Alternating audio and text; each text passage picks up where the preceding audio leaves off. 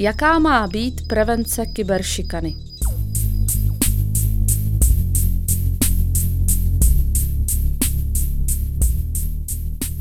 Tak samozřejmě nejvíce odpovědný za prevenci je rodič toho dítěte. To je v každém případě. Eh, ta škola samozřejmě má svůj vliv taky, to znamená, prevence může probíhat i ve škole, ale pokud nebude mít škola oporu v rodině a pokud nebude ten rodič s tou školou spolupracovat, tak bude málo efektivní, tak nebude mít takový dopad, jako by mohla mít.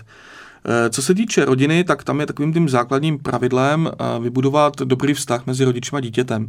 Eh, to se odráží zejména v tom, že se dítě bude rodiči svěřovat, že si budou důvěřovat, že si budou moct říkat i různá tajemství, že když bude mít to dítě problém, tak prostě půjde za tím rodičem a o tom problému mu řekne.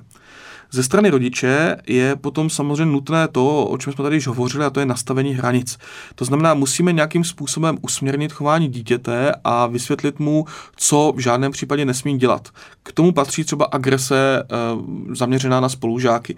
Děti se běžně prostě perou. Je to něco běžného, v řadě případů to není opravdu nějaká rvačka, která by měla někomu ublížit, je to spíš e, takové to vybití energie, že ty děti mají přebytek té energie, kterou potřebují dostat ven a je to i v rámci škádlení.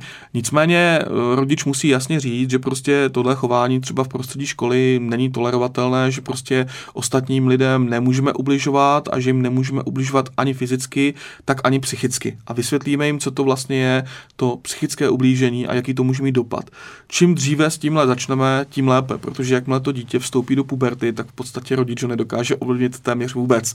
To dítě bere daleko, daleko více svoje spolužáky, názory svých spolužáků. Eh, v podstatě už pro to dítě není důležitý ani učitel, ten je taky autoritou pouze v těch prvních letech školy, později už ne.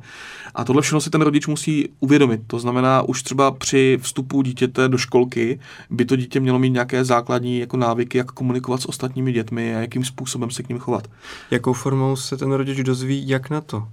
Třeba z mého pohledu opravdu si ten rodič musí hledat informace sám, musí být aktivní, musí se ptát svého okolí, musí komunikovat s ostatními rodiči, eh, prostě musí si ty informace zajistit. To není asi někdo, nějaká autorita, která by jasně řekla, tak rodiči, choďte ke mně a já vás to tady naučím všechno, jak máte komunikovat s svým dítětem.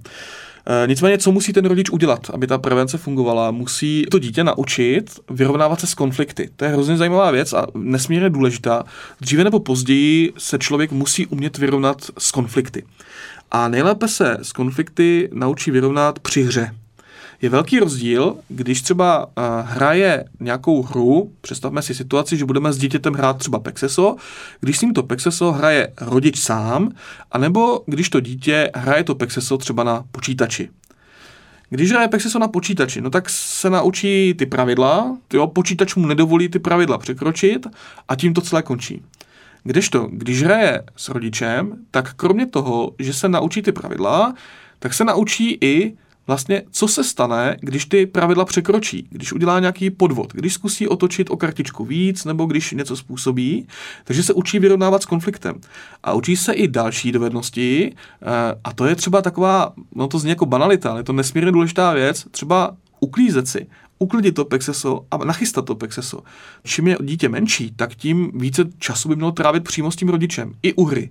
Bohužel uh, řada rodičů volí tu metodu, že tomu dítěti nabídne tablet, jo, a, a, a dítě potom tráví velké množství času s tabletem, ale za na druhou stranu je potřeba ty rodiče pochopit. E, současnost klade velké nároky na rodiče z hlediska zaměstnání. Ten rodič fakt opravdu pracuje 8 hodin denně, přijde unavený domů, je unavený z práce a teď má ještě trávit dostatek času s tím dítětem.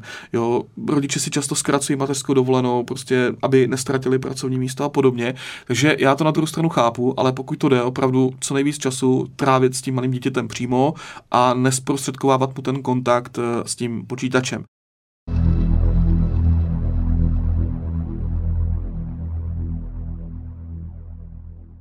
Jedna taková zajímavá věc eh, je otázka vlastně, od kolika let dítě poprvé začíná aktivně pracovat s počítačem, třeba na internetu. Od kolika let je vlastně dítě v současnosti poprvé schopno aktivně pracovat na internetu? No, je to od dvou a půl let já když to řeknu, tak se lidé ptají, ale jako jak aktivně, když je mu dva a půl let.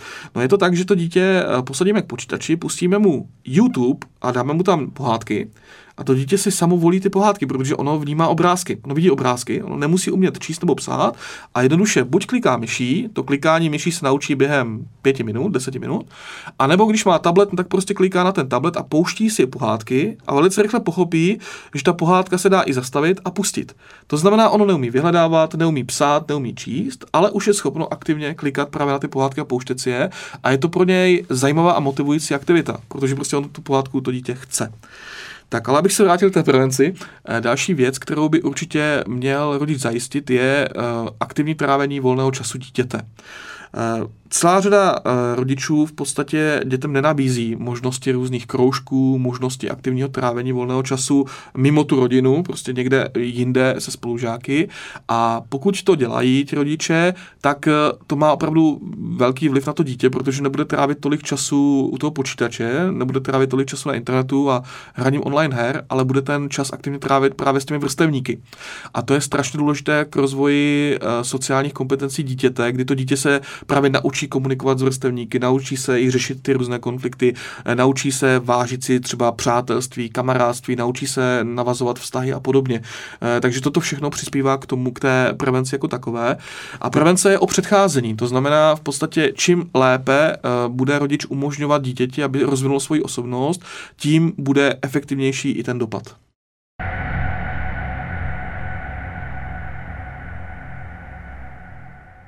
Tady ale mě napadá, jestli se nevytváří zase nějaké potenciální pole pro kyberšikanu tím, že mám dítě, které zapojuju do sociálních aktivit a oproti většině bude outsider, protože většina v té ruce ten tablet má, najednou je jiný a najednou se stane cílem prostě ponižování, protože je jiný. Ano, jeden můj kolega z policie má takovou větičku, kterou vždy říká, říká, doba si to žádá. Jo. Samozřejmě technický pokrok jako nezastavíme. Nedokážeme ho zastavit, eh, nedokážeme zastavit vývoj technologií a přístupnost internetu a tabletu a podobně a je jasné, že ta generace dětí to používá. Ale na druhou stranu ty děti ty technologie využívají izolovaně. Oni ten čas jako netráví tak, že by ho trávili skupinově. Oni jsou doma, nebo jsou někde venku s tabletem nebo s mobilním telefonem, ale oni nevytváří ty skupiny, nevytváří ty komunity. Takže to dítě nebude outsider. On outsider nebude, protože outsider bude maximálně v tom, že nebude schopno reagovat na otázku, jestli tady v téhle hře je ten postup takový nebo takový, ale to z něj nedělá outsidera. Jo? Naopak to dítě bude daleko lepší v tom školním kolektivu, protože v kolektivu dětí bude schopno snadněji navázat ty sociální kontakty a bude snadněji fungovat. Jo? E, problém je v tom, že čím více trávíme času na internetu, tím více ztrácíme schopnost komunikovat v reálu a dělá nám to problémy třeba i v takových jednoduchých činnostech, jako jsou referáty, nebo jako je třeba schopnost vyjádřit vlastní myšlenku. Celá řada dětí v současnosti není schopna formulovat myšlenku, jednoduchou myšlenku, není schopno říct jednoduchou větu, která by vyjádřila jejich názor, jejich postoj a podobně. A tohle všechno nám počítač vlastně bere. Na druhou stranu nám dává obrovské množství příležitostí. Dává nám možnost prostě rozvíjet se, realizovat svoje fantazie, eh, komunikovat s lidmi, které bychom nikdy v životě neviděli, mm, prostě umožňuje nám vzdělávat se. Jako má to opravdu svoje plusy, má to i svoje mínusy a je potřeba najít nějaký, nějaký zdravý balans, nějakou zdravou rovnováhu mezi těmito polohami. Takže ano, máte pravdu v tom, že opravdu to dítě může být outsider, ale pouze v něčem. Určitě ne jako osobnost, určitě ne jako, jako mladý člověk. Nakonec bude ve výhodě. Nakonec bude určitě ve výhodě, 100%. Každý rodič zná, zná silné a slabé stránky svého dítěte a vždycky je důležité chytit se těch silných stránek. Takže pokud to dítě je nadané pro sport a sport ho baví a sport ho uspokuje, no tak budeme motivovat k tomu, aby dělal sport. Pokud bude mít rádu hudbu a bude chtít hrát na nějaký hudební nástroj, tak ho budeme směřovat k tomuto. Takže zase zjistit silné stránky svého dítěte a stavět to na nich. Stejně tak by potom měla totiž postupovat i škola, že by měla vytáhnout, vytáhnout tu silnou stránku dítěte a na té by měla stavět pokroky toho dítěte a rozvíjet v tom, co to dítě doopravdy baví baví.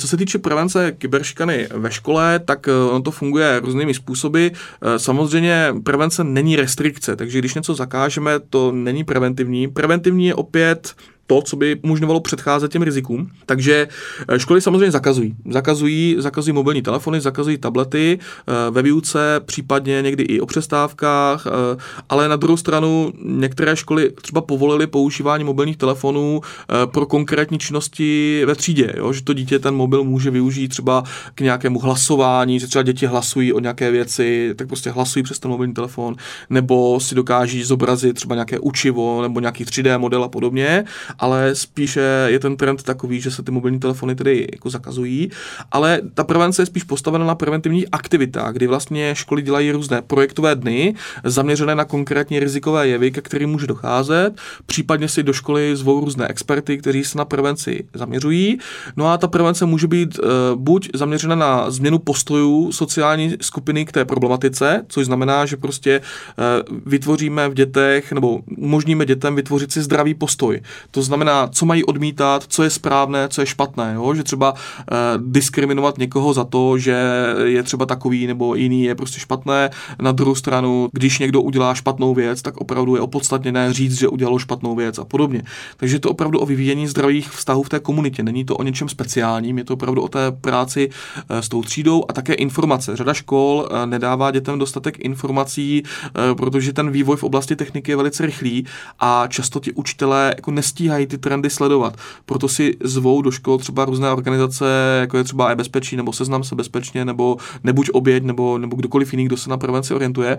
A ti experti, kteří opravdu jsou to většinou mladí lidé, kteří v tom prostředí jako vyrůstají a dělají s ním denně, tak jsou schopni těm dětem třeba přiblížit, jak zajistit, aby jsme byli v bezpečí na této sociální síti, jak udělat, aby třeba někdo se nedostal k našim fotkám, jak si uh, zabezpečit třeba cloud a podobné věci. Takže to spíš dělají ty externí organizace organizace pro ty školy, než aby to dělala ta škola sama. No a ministerstvo školství tyto aktivity podporuje a každý rok vlastně vypisuje dotační řízení, které umožňuje jak samotným školám, tak těm organizacím získat prostředky právě na tyto aktivity, takže je to samozřejmě podporováno i státem.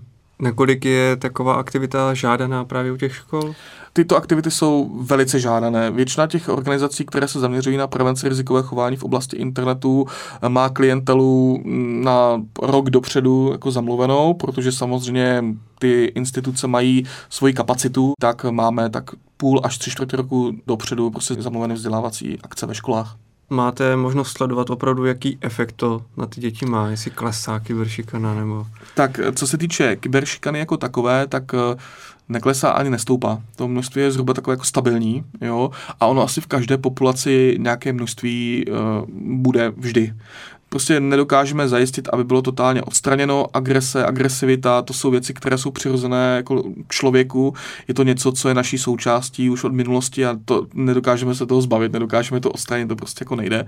Možná někdy v budoucnu za pár set let, možná nevím.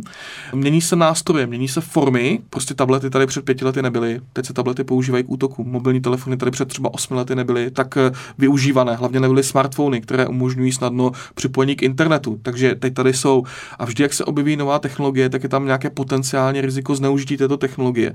Teďka to vypadá tak, že budou zneužívané technologie postavené na bázi internetu věcí. To znamená taková ta chytrá domácnost, ledničky, záchody, všechny tyhle věci, které budou sbírat data, budou je jako přeměstňovat někde do kyberprostoru, tak už teď eh, jsou předpoklady, že tam budou nějaká rizika určitě, která budou postavena na tom, že ty informace se prostě dostanou do nepravých rukou, budou nějakým způsobem zneužity.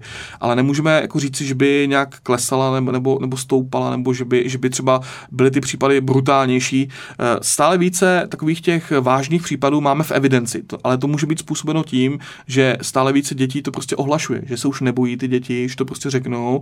Nicméně u těch nejvážnějších případů je obrovská latence, že ty děti jsou opravdu v takovém stresu, že nechtějí nikomu říct, že se, že se něco takového děje, že něco takového zažívají a to zejména v situacích, kdy tu kyberšikanu vlastně nepáchá dítě, ale páchá i dospělý člověk vůči tomu dítěti.